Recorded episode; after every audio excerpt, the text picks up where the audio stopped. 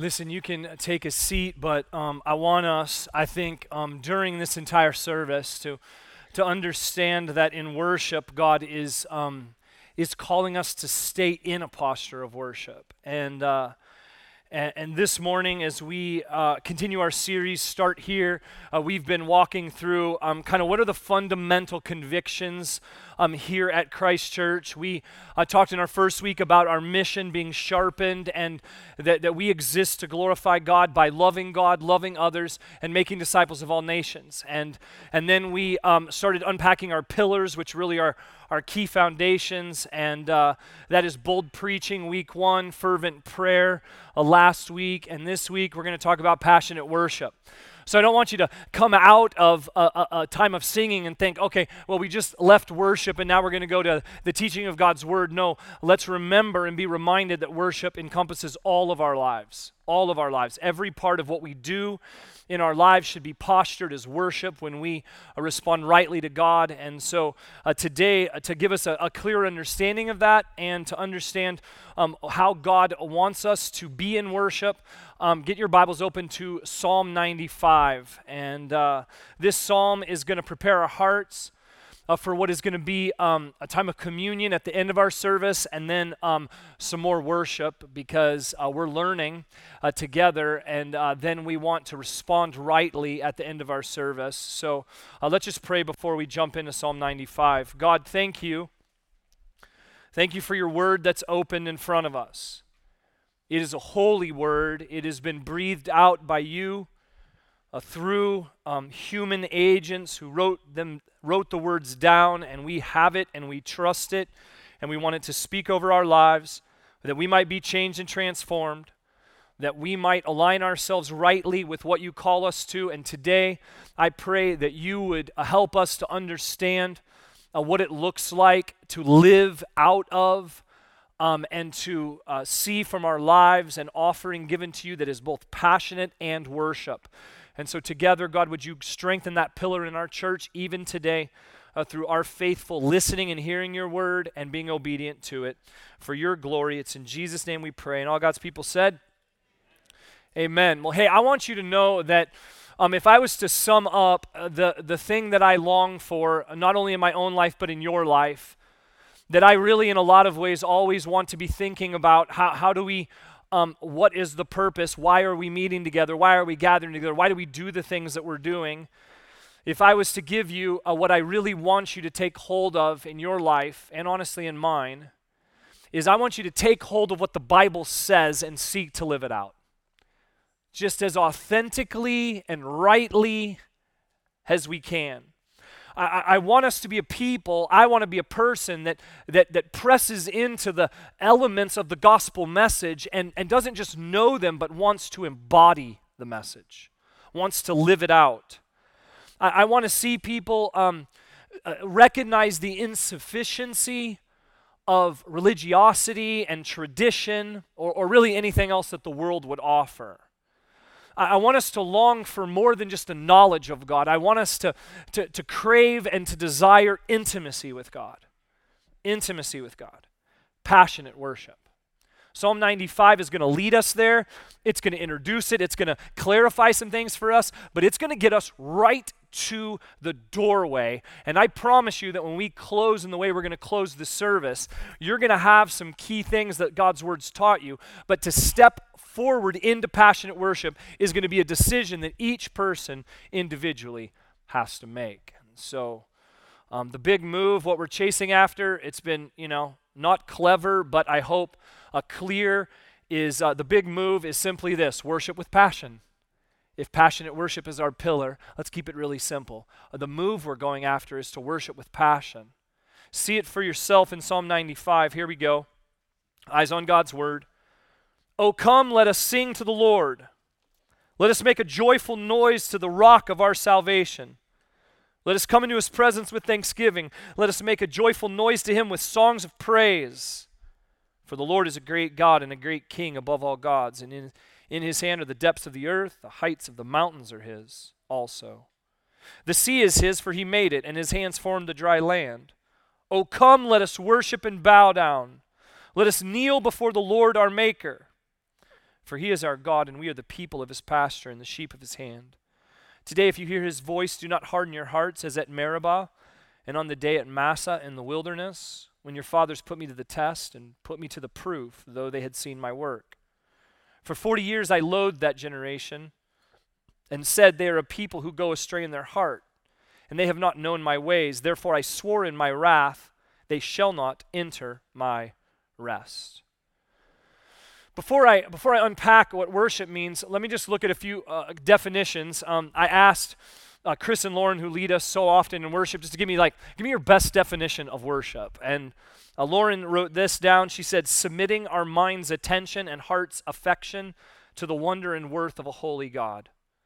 Chris sent me a quote from one of his uh, favorite writers on worship, Bob Kauflin, and he said, Biblical worship is God's covenant people recognizing, reveling in, and responding rightly to the glory of God in Christ in the power of the Holy Spirit. And worship, this picture of it is beautiful. And both of those uh, definitions, and there's many other really good definitions that attempt to summarize what worship is biblically. But what I want you to note first is this worship is significantly more than just singing songs at church. I think sometimes we tend to minimize worship in that way because worship is this worship is all of a person's life bowed before God in submission. You see it through Psalm 95. We, we worship not just in the songs we sing, we worship in the way we obey God. We worship in the way we give generously. We worship in the way that we love God and love others. In every part of life is worship. And it's clear in Psalm 95. And, and so, from this psalm, I, I want us to look at three essential elements of biblical worship. Three essential elements if we want to enter into a passionate worship, if we want to worship with passion, these elements will always play out. So, the first one is this worship starts by believing right truth about God. Worship starts by believing right truth about God. I mean, look in the, look in the passage. First off, he designates God the one he's worshiping. He's like, let us sing to the Lord. The word Lord is a, a reference that designates that I am in submission to. He's the one leading my life, He's the one directing it, He's the Lord. We're invited into His presence, and let me assure you that if you're invited into the presence of a holy God, there is so much truth about God to be known. His power, His holiness, the grace that would allow Him to even allow you into His presence. The forgiveness that's required for that to be an invitation is, is, is awesome to consider. He says He's a great God. If God wasn't enough, He's like, listen, if I was to um, look at all of the attributes of God, here's what I'll tell you great. Great. Don't you love those summary words just try to capture the, the, the, the, fact that it almost can't be captured. He also then he goes on, he says, a great king above all gods. A great king, this picture of authority. He's beyond comprehension as he begins to unpack his, his, his hand or the depths of the earth and the heights of the mountains are his also. It's just like you can't even capture it. You also get a picture that he's creator, that he made these things, he formed them we also get this picture of how personal he is. Because he says that we're the sheep of his pasture. And we're, we're, we're, called not to harden our hearts, but to hear his voice. Worship starts by believing right truth about God, it's ascribing right truth. Do you guys ever remember in school when you used to get the, um, the matching test? How many remember the matching test, right? Here's a common one you might have faced in elementary school the capitals. Okay, so Chris put this slide together for me, so I'm really hoping he got these right because, you know, when the test is put in front of you, you get all these capitals and the states, and then what you have to do is you have to get your pen or pencil out and you have to match it up to make sure you get it right. You have to actually write it down and communicate this. You can't just be like, yeah, I agree, that's all the capitals of those states. You can't do that. You'll flunk the test but you've got to actually write from one of the capitals to the states. Here's the answer, and this is what happens, right, when we do this. And uh, I, I, checked um, the score. Chris got 100%, so you can congratulate him later for that.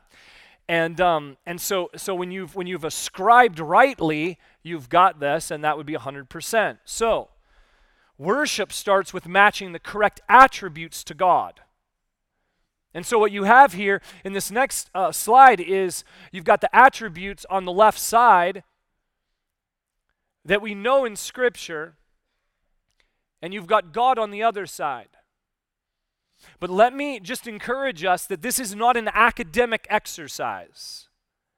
This is a spiritual exercise of our faith, our lives, ascribing these words that can be understood and defined independent of God. So we can say, hey, you know, these words, they show up in the Bible. I even know something about the definition of these words. But there's a substantial difference between putting those words on the same page as God and then when you ascribe worth to God, now what happens is this. The move here in worship is that when worship starts, what it is, is it's the pen of your heart and mind and soul drawing a connection between the Word and the person of God. It's not just that those words are in the Bible, it's that I believe, I'm ascribing, I'm believing that God is holy. Worship starts when we believe, when the, when the pen of our, of our hearts is, is, is, is taking, is, is looking at the word and our understanding of it, even though it's imperfect, and pulling that to God and going, I believe that to be true about God. Worship starts when we start to make these connections between right truths and we actually believe that they're talking about God. That's a ascription. On Tuesday morning, I was um, thinking about this message and sitting at my desk, and um, I was listening to worship songs as I often do um, in my office, often so loud that I'm positive other people are like, okay, we know exactly what Brian's listening to. And uh, I heard this line from a song it goes like this I know you by a thousand names, and you deserve every single one. Who's heard this song? It's a great song by Sean Curran out right now. You have given me a million ways to be amazed at what you have done.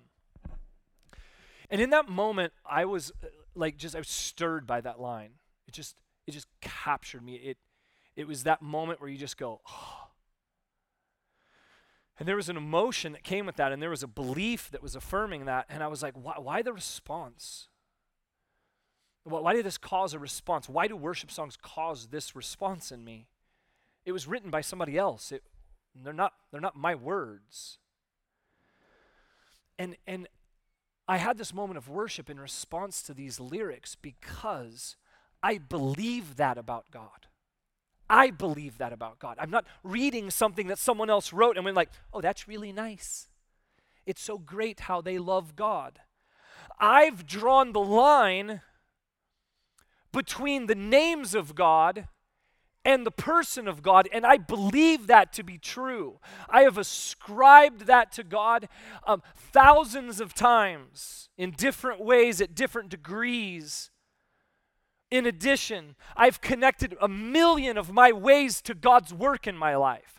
I believe these right truths about God. It's not just someone else's song lyrics, it's mine. They're mine because I believe that to be true about God. Worship starts by believing right truth about God.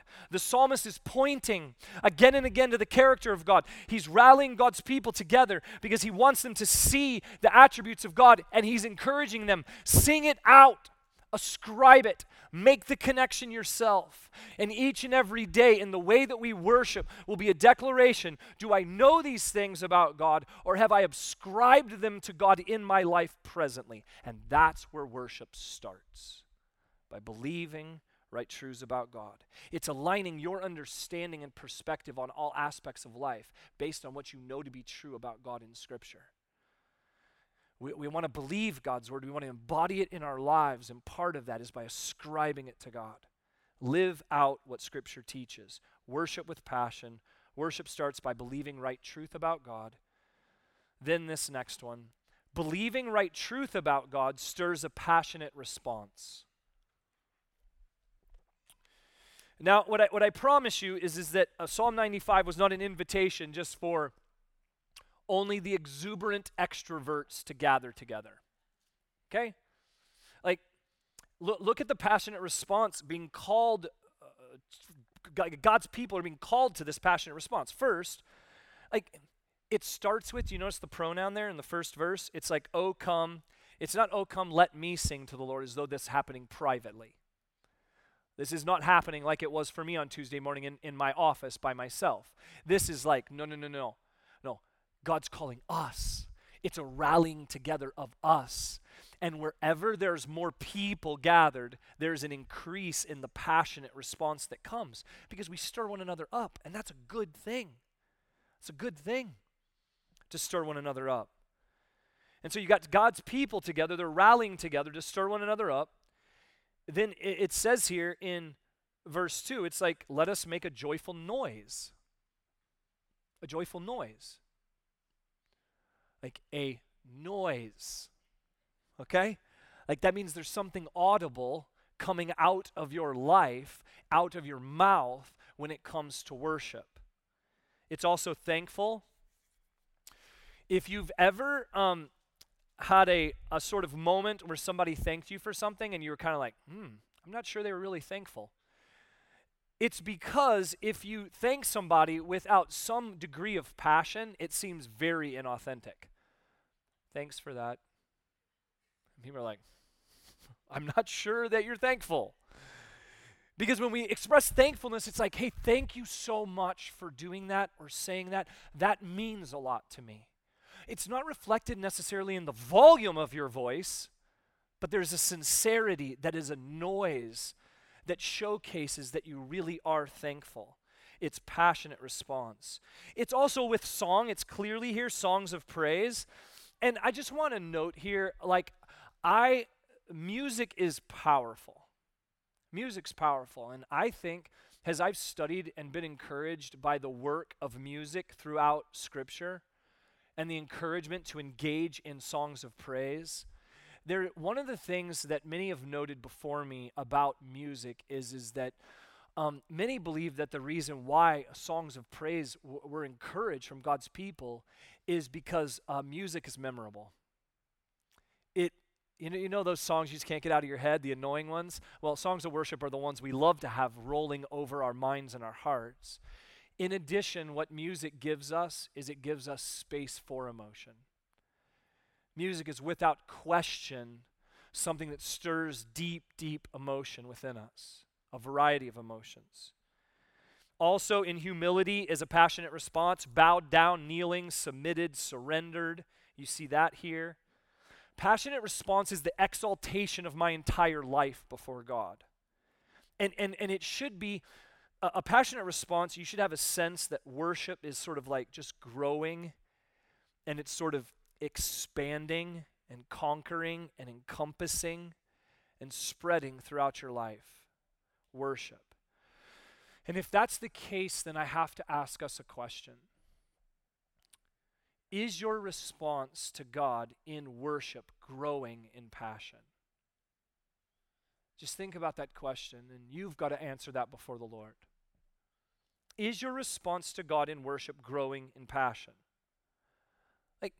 Why do we respond passionately in, in so many areas of life, but, but, but so many times I, I know that there is almost like this hesitation in worship. Like I, I, can't give it the same passionate response that I give to other areas in my life. Like, like for instance, l- last week, um, my hometown team, the Chiefs, um, had a phenomenal game.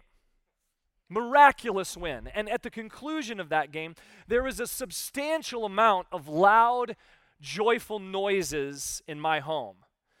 It may have led to me and my sons running outside into the snow yelling, and I may have done a snow angel in the driveway as a response to the game. Maybe. Maybe. There aren't there is no video of that, thankfully. See, our culture approves a passionate response to sports. We see it all the time. And we watch it and we're just like, yeah, they're celebrating, their team won. We accept also a passionate response to new relationships, new babies, graduations, job promotions, and a host of other things. Those are the things most liked and affirmed on social media. But then we enter into worship with hesitation. What is wrong? Why? Why do we hesitate with passion? Are we, are we more concerned about what people around us are going to think than what God thinks? Maybe, it's because you've been told at some point in your life, in the context of the church, that um, emotion is not welcome in worship. Or even worse, that you've been actually in a culture around worship where you've been prohibited from raising your hands or clapping. That is absurd. Let me just let me just give you a, a really simple illustration to recognize the absurdity of that in worship. Like to, to restrain people in the worship of their Father, who is, if you understand the gospel and believe the things the Bible says about God, have completely transformed every aspect of your life. It would be like withholding back passion in worship, prohibiting it of any way, would be, would be like, like a father coming home and his child like exuberantly running to him with his hands up and somebody being like, no, no, no, no, no. Too much emotion. Too much emotion. You get down on your knees like, listen, listen, child. Um, that is that is that is the wrong type of emotion. Don't don't raise your hands. That's that's too much. It would be overwhelming to your father to raise your hands and show that you're dependent and that you love him and that your affection is towards him. Hold it back. Emotion, no. That's absurd. I would never do that to any one of my children when I walk in the door at the end of the day. I might be really tired, and that's at, po- at the point at which I go, I'm not God. But God is, and He's always ready to receive you. And there shouldn't be this reality that we hold back in our expression of worship also also the other thing that could play out in our hesitation is sometimes hesitation comes from the shame and the guilt that you feel and i get it. There's weeks that you walk in and it's been a hard week and maybe it's the circumstances around your life or or maybe it's the reality of sin in your life in this past week and god's doing some work and you just you just feel like this is i don't feel like i can even stand up in church.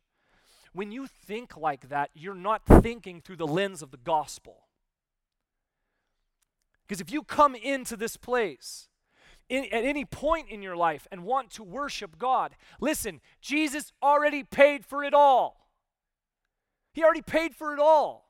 The only move you need to make to exuberantly and passionately respond to God in worship is you need to say, God, I repent of that. I know it's wrong. I want to walk forward by faith in you. Please meet me in worship and fill me with passion. And in that moment, you have accessed everything that Christ has already accomplished for you and you can worship passionately.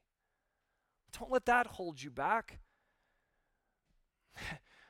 yes, I, I, gave a passionate response after the Chiefs won.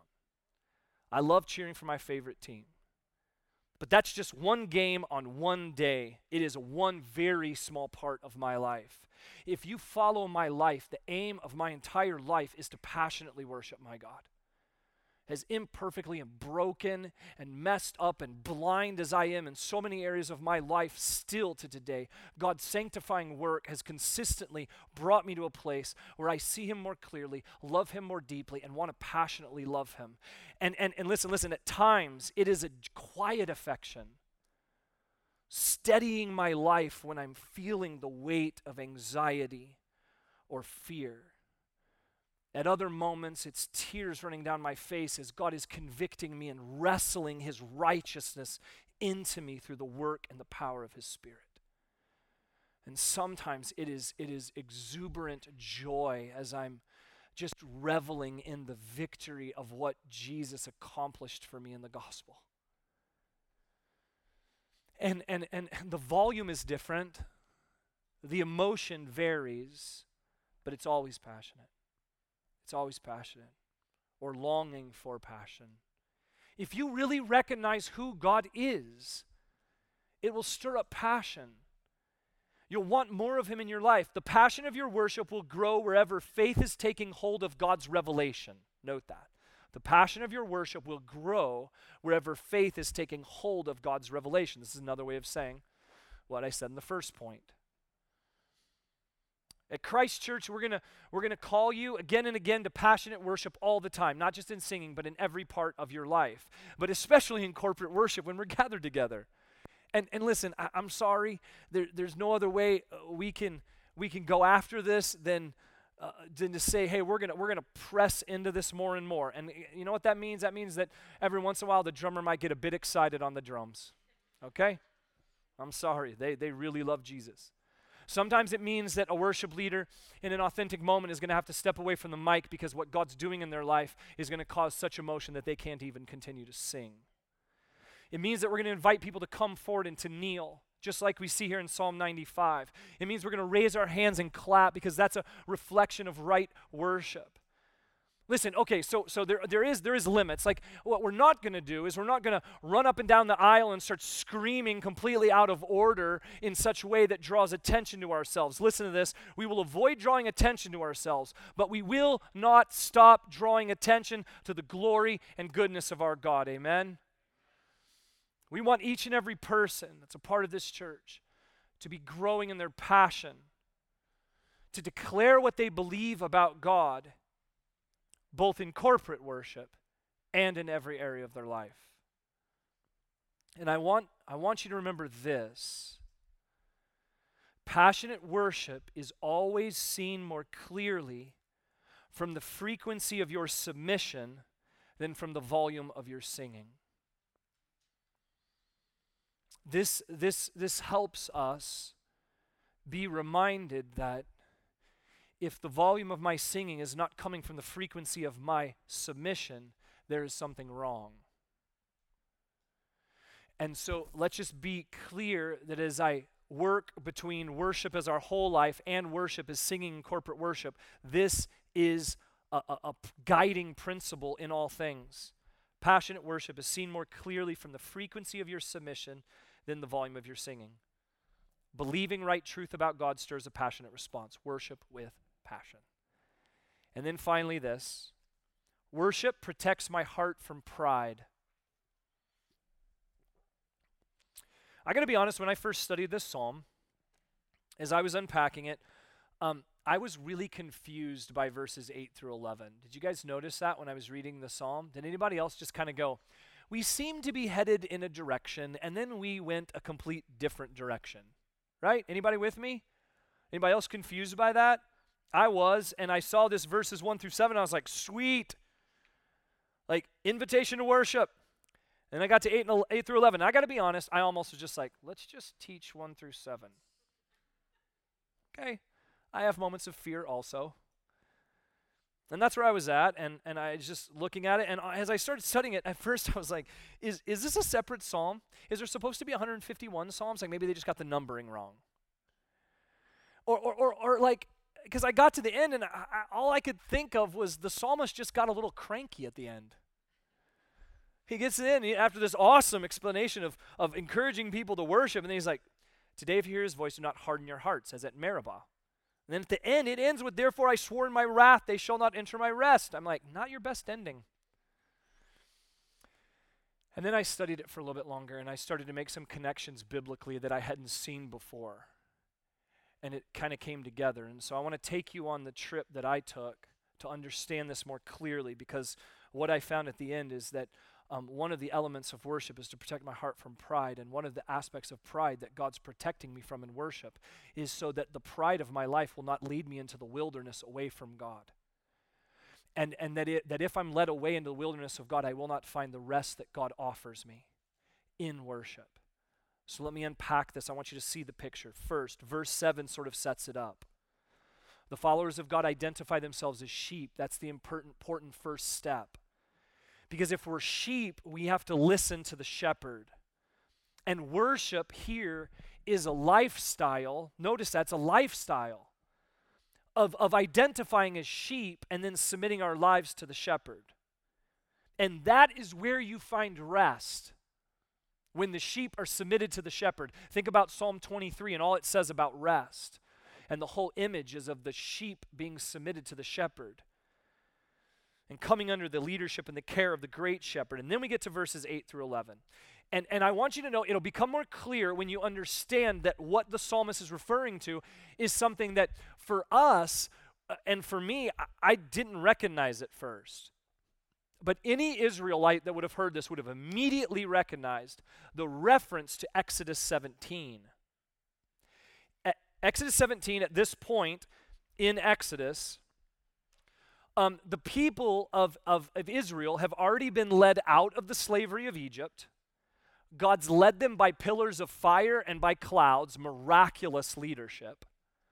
Then they went through the parting of the Red Sea into the desert. Once in the desert, God had provided miraculously for them food and drink, and He was leading them to the promised land where they would finally find rest. And at one point on the trip in Exodus 17, they don't have any water. And so the people start grumbling. The Israelites are kind of famous for grumbling, like, ugh. So that's the tone of what I'm about to read. Exodus 17, 2 through 3. Therefore the people quarreled with Moses and said, Give us water to drink. And Moses said to them, Why do you quarrel with me? Why do you test the Lord? Do you see what's happening in Exodus 17 in Psalm 95? So the grumbling continues, and then, and then it's this from the people Why did you bring us up out of Egypt to kill us and our children and our livestock with thirst? And they were so stirred up that it says after that that Moses was actually afraid that they were going to stone him. That's how bad it got. And he prays for wisdom from God. And then Exodus 17 7, it's going to all come together here and be more clear. It says there, and he called the name of the place Massah and Meribah. There's the reference. Because of the quarreling of the people of Israel, and because they tested the Lord by saying, Is the Lord among us or not? See, the Israelites knew the truth about who God was. They knew what He had just done in their life. And in this moment, despite all of that, they persisted in unbelief. And pride had fundamentally formed in their heart, and they thought it was better for them to go back to Egypt than to put their faith and believe in what God had already shown to them in hundreds of ways. And so God shows his wrath and he resists his people in their pride. And he resists people in their pride when they know what God has done, but they refuse to follow. And so, as a result, the Israelites, um, because of their unbelief, were punished. God, uh, uh actually, they wandered in the wilderness for 40 years, and every one of the people who had persisted in unbelief died in that wilderness, in that desert land, wandering for 40 years never entering into the rest that God had promised them in the promised land. So, do you see the connection now between the rest here in Psalm 95 and this story? And this lesson um, is referred back to, has a lesson in Psalm 95 to warn against pride. Pride is what keeps someone from believing right truth about God. Pride is what keeps someone from passionately responding in worship. And all of that pride leads you away from rest. Now, I'm, I'm, not even done with Exodus 17 because what you need to understand here is, is that Exodus 17 is used again in the New Testament. Now, let's bring it right into our time post cross, after Jesus has come, his death and his resurrection. Hebrews 3 and 4. Again, the warning is given to God's people again. Don't let pride keep you from believing what is true about Jesus now. Don't be deceived by sin. Look at Hebrews 4 7. We've, we've now heard this, this is the third time we've heard this. Today, if you hear his voice, do not harden your hearts. Then in Hebrews 4:11, let us therefore strive to enter that rest so that no one may fall by the same sort of disobedience. Guy, church, church, listen, listen. The fall there fall by the same sort of disobedience is a reference back to Exodus 17 and the punishment of the people falling in the wilderness because their disobedience led them away from God's promised land and into God's wrath. And so, so for us, though, the rest that's promised is not a land anymore. It's, it's not some sacred place that's been allocated for his people. The rest that the people of God this side of the cross are invited to is found in a person, and his name is Jesus Christ. And listen, listen, look at this. Jesus proclaimed this. It's all going to be clear here. Matthew 11, 28 through 29. Look what Jesus said Come to me, all who labor and are heavy laden, and I will give you what? It's rest. Take my yoke upon you and learn from me, for I am gentle and lowly in heart, and you will find what, church? Rest for your souls. And at this point, when I had sort of connected the dots through, through, through all of Scripture and seen Exodus 17 and Psalm 95 and Hebrews 3 and 4, and, and as, I, as I considered all of this, what I realized was this rest is found in the worship of God. The rest that our souls long for is found in the worship of God, the Father, the Son, and the Holy Spirit. And Jesus has invited us to this, and we believe right truths about God. And so we let those truths stir within us a passionate response. And, church, the reason why I so long for us to grow in our worship is because worship protects your heart from pride. And when your heart is protected from pride, you're not, like the Israelites, going to wander off into the wilderness of your sin, facing God's rejection and opposition and wrath. But because of what Jesus Christ has done in worship, we are welcomed in, forgiven, invited back to the promised land that is now not a land but a person. And we find in Jesus Christ rest for our souls. And so worship protects our heart from pride, the pride that can lead us into the wilderness. And instead, we're going to a journey together to the promised land of the gospel where Jesus is ruling and reigning, where we are bowing down and worshiping. And there church is where you find rest for your souls. I just want you to know today that if you um, if you've never uh, put your faith in Jesus, that, that he loves you. He loves you. And, and, and the, the gospel invites the whole world to find rest in Jesus Christ and what he's done. Because of what Jesus accomplished on the cross, because of his death for your sin and his sacrifice, if you're here this morning and you've never put your faith in Jesus Christ, um, you can do that now just by repenting, saying, I'm turning away from my own life. I don't want to wander in the wilderness anymore. I want to find rest in the promised land. And so repent and believe. And, the, and just that move takes you from the wilderness and moves you right to the promised land with God's arms around you, and you can find rest for your souls. Repent and believe. And if you make that decision this morning and that's a move that you're ready to make in your life, please tell someone about it. Please come talk to us. We'd love to continue to encourage your faith. But for the saints, for those of us who have been following God, maybe for a few weeks or a few months or for years or even decades, we have to continue, as Hebrews encourages us, to strive to enter the rest that Jesus offers. We have to make sure our hearts aren't hardened. We have to make sure that pride isn't welling up within our hearts because the same pride and unbelief towards God that we see in Exodus 17 and in Psalm 95 and in Hebrews can still exist in our hearts towards Jesus. Jesus knew our hearts needed to be protected from pride. That's why he encouraged us to worship.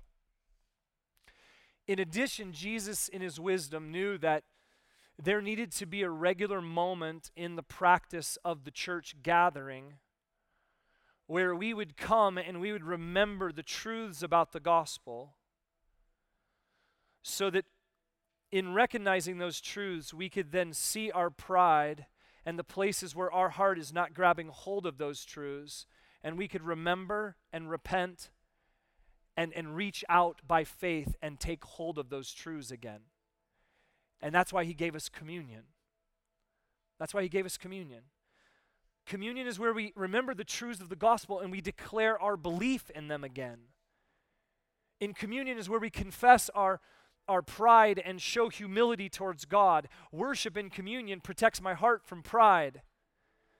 And in a few moments, the trays are going to be passed. And I want you to take the two cups stacked on top of each other. They're the symbols of Christ's sacrifice. His, the bread, a symbol of his body broken for you. The blood, a symbol of his uh, blood poured out for you.